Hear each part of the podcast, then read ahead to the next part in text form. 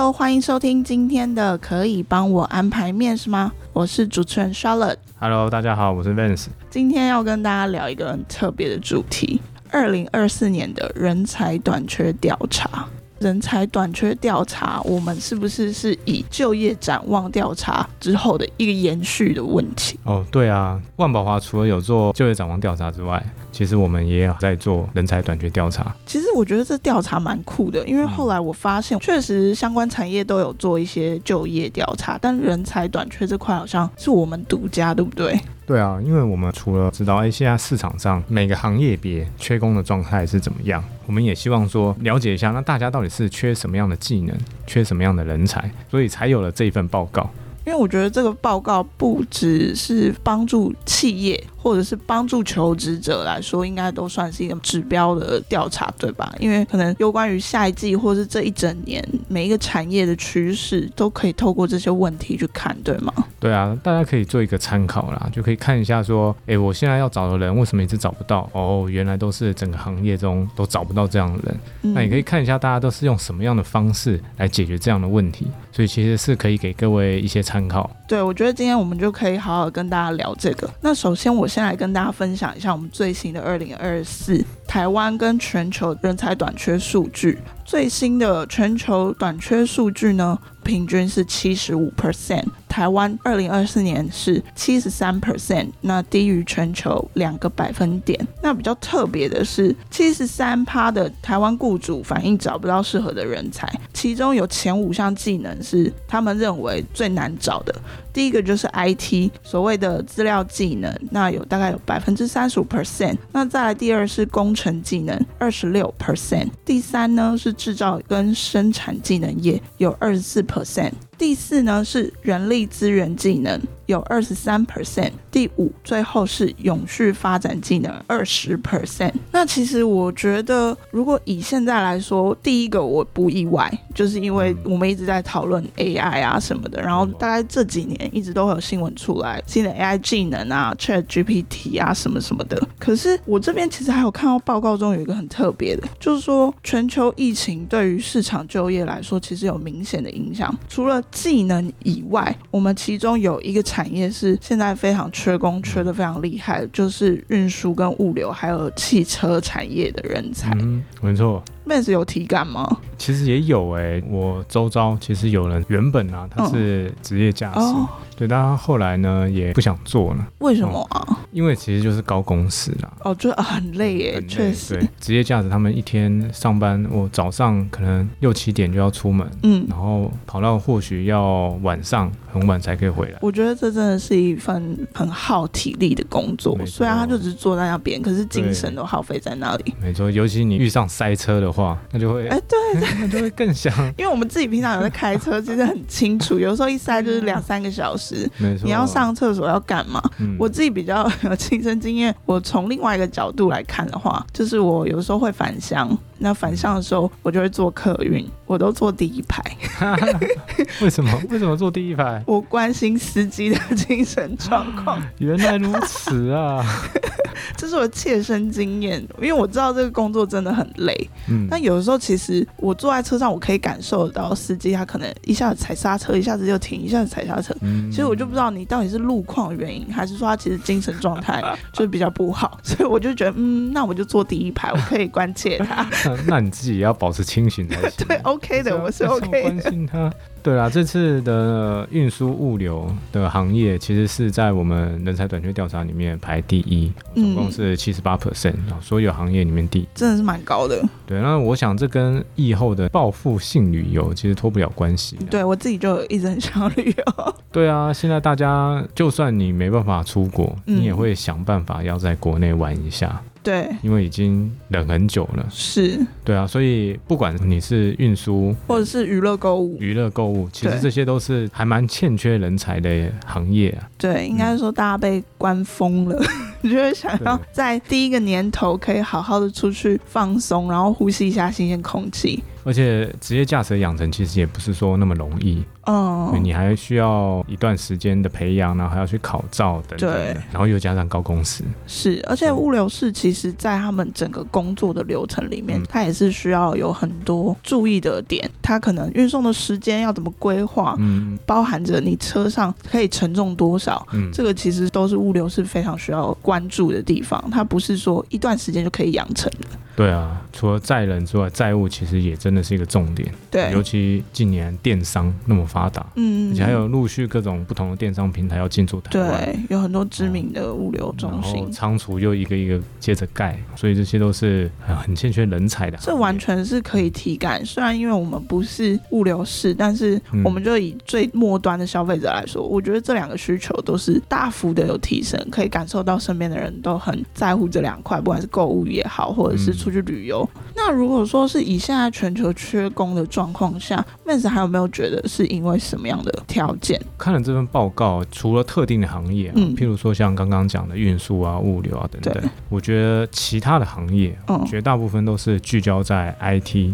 IT 资料技能这部分，真的吗？对，这是在我们调查前五项技能，嗯，最缺的就是 IT 资料技能三十五 percent。但如果你再细看去各个行业别的话，它几乎都是第一名。那这其实反映在我们现在面临到不管是 AI 啊、物联网啊这种新科技的应用上，嗯，其实你都是不脱 IT 或资料处理。确实，因为这疫情这几年，我自己看到的最常就是医疗保健业。我一直有看到一些新闻，或者是诊所、医疗院所，他们好像一直都有在提倡一些什么数位医疗保健这类的，或者是像金融业，我身边有很多朋友在金融产业，他们就会提到说，哦，可能公司一直在改组啊，或者是扩编，他们就是希望可以针对 AI 或大数据的这样的人才去做扩编的动作。尤其你刚刚提到金融业，然后其实如果细看我们报告的话，它是最缺 IT 跟资料处理的技能人员。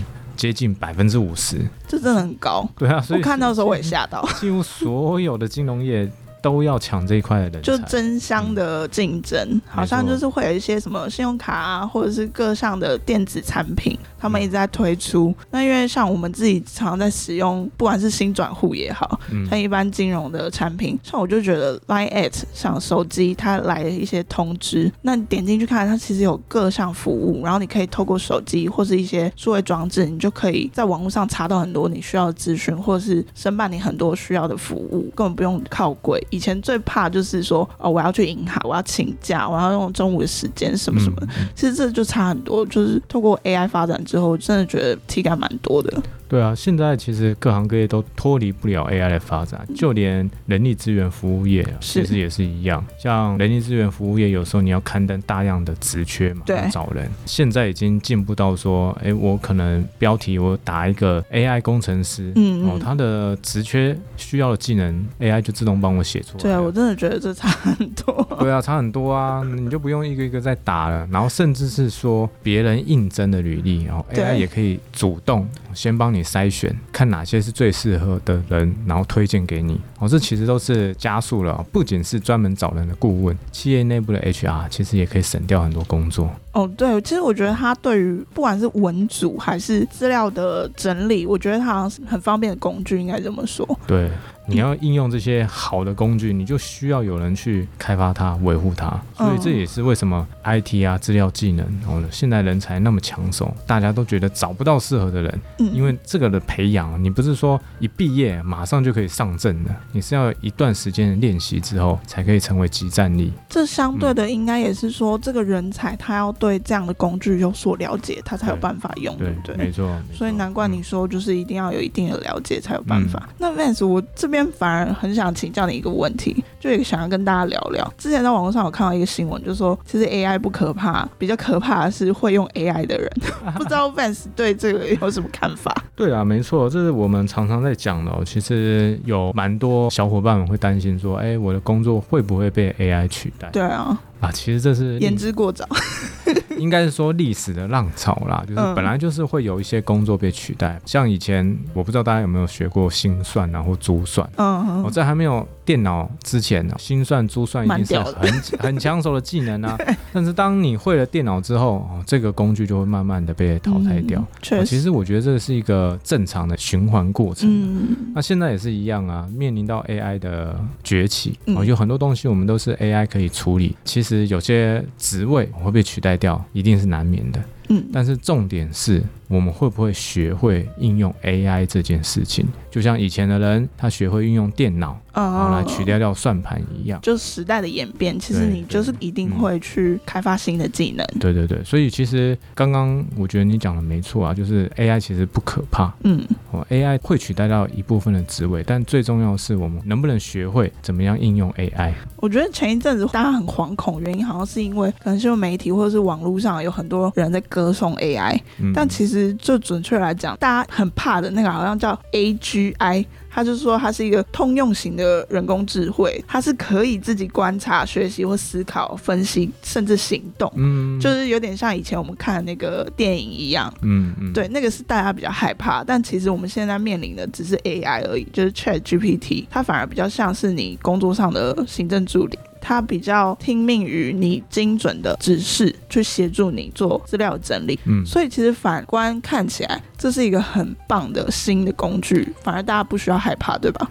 对，我觉得现阶段的 AI 来说啊，嗯、它当然比以前聪明很多。嗯。就它现在已经可以做到，譬如说归纳，给你进一步的建议，嗯，处理方式啊等等。不过这些都还有赖于人给他一个正确的 input 给他，嗯，他才会产出你所需要的东西。对啊，但是也不保证啊，会不会未来 AI 越来越聪明啊？你只要使一个眼色，他就 帮你完成所有事情。最可怕的是，不过这个都还要再发展呐，还要有更多更多的 IT 或资料人才，然后投入这方面的研究跟开发。对。所以我觉得大家现在还不需要太担心，反而是应该担心自己有没有办法跟上这个趋势的潮流，没错，成为产业或者是企业他们需求的人才，这比较重要，嗯、这才是你该怕的啦。没错。好在我们今天有跟大家分享，也希望说大家有抓到这个重点。那再来是普遍的台湾企业认为说，接下来产业趋势可能会受到经济衰退的影响，不知道 Vance 觉得会主要原因是什么？对。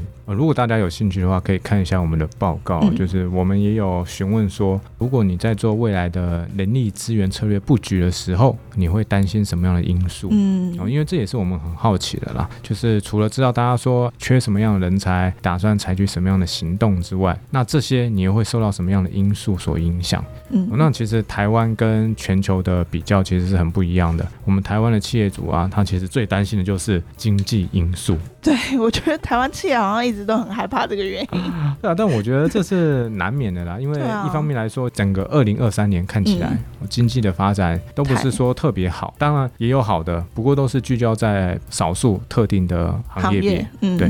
那大部分的状况之下，都是很担心说明年的状况到底怎么样啊？我都还看不到春燕啊、嗯、等等之类的。整个二零二三，大家感觉都是以担心的情况在度过的。对，那尤其是刚刚提到我们的人才短缺，嗯、你要嘛就是呢往外面找新血，对，要么就是要培育自己的人。但不管你采取什么手段，嗯、你肯定要投资资源，要有经济发展好，才会有资源呐、啊。要马儿好，就要马儿吃草。对，所以说虽然有点讶异，但又不难想见呐、啊。嗯、这的确目前是台湾企业主在布置人力资源策略的时候最担心的一点，就是经济衰退。嗯可是，如果真的要这样说的话，不管是有没有真的衰退，其实我们应该都要投注比较多的资源在育才或留才这上面，其实才比较可以应应每一个时代变化，对吧？对啊，所以在这一次的调查报告，我们也可以看到前五项技能有一个很特别，我、嗯、以前都是一些硬技能的部分啊，像工程师啊、嗯、IT 啊、资料处理啊，这次我们有发现说，哎。企业主呢也很担心人力资源的技能，对，我这个我想也是很大一部分反映出来，企业主面临这样的转型，他会需要有专业的人力资源人员来协助他培训，对，或是管理现有的人员。然后也包含说要制定可以吸引别人加入自己的一些福利措施。嗯，我觉得这真的蛮特别的，因为就像刚刚 Vance 讲的，之前的调查可能都会是一些很硬的技能。嗯，没错。但这个人力资源技能真的算是因为 AI 的加入，所以才会有这样的影响，嗯，对吧？最大的因素，我想应该就是因为 AI 的关系啦。嗯，也不只是 AI 啦，物联网啊，一些新科技的应用。那你既然要大家学新的东西，你自然要有 HR 人员呐、啊。确实。对啊。来 push 大家，应该这么说。不然的话，就只能靠员工自己去学。大家自己在市场上的体感，然后要感受到说，我必须要精进。对，所以像夏雨婷，你有学什么新技能？我自己现在不敢说新技能，那我就是勇于就是运用 Chat GPT。哦，对啊，这样就很好啦。我觉得在工作中学其实是最快的方式，是，而且也是很幸福的事情啊。没错，没错。对，因为其实我讲真的，我还是有身边蛮多朋友没有在运用 Chat GPT，嗯，到上个礼拜还在问我说这要怎么用。哦，我就说他就是。聊天小鸡啊，你有没有玩过？我说他是很聪明的那种聊天小鸡，嗯，但就像我们刚刚前面提的，它是可以帮助你整理资料，但前提就是你要给他一个正确的资讯或者是指令，他才有办法去协助你，嗯。那现在其实应该也都还在 upgrade 发展当中，有的时候他解出来的题或者是他给我们的资讯，其实我们还是要再三确认。对啊，他有的时候是会给错误资讯。哦，对哦，而且你可以质疑他哦，他会跟你吵架。而且他还会讲的一本正经呢。对，反正他是业务高手。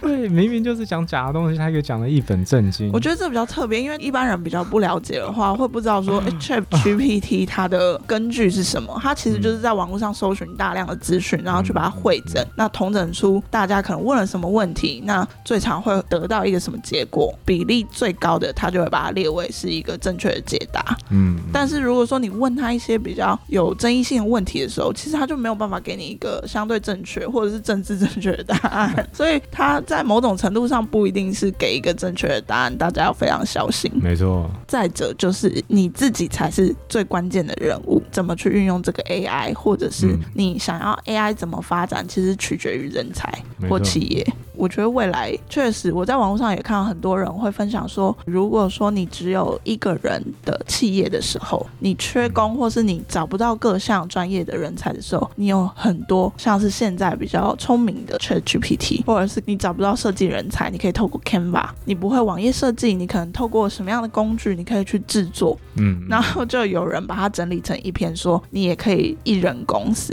只要你会用这些工具，你就可以掌握全部，所以。其实这个发展蛮特别，但我觉得也是一个很创新的发展未来。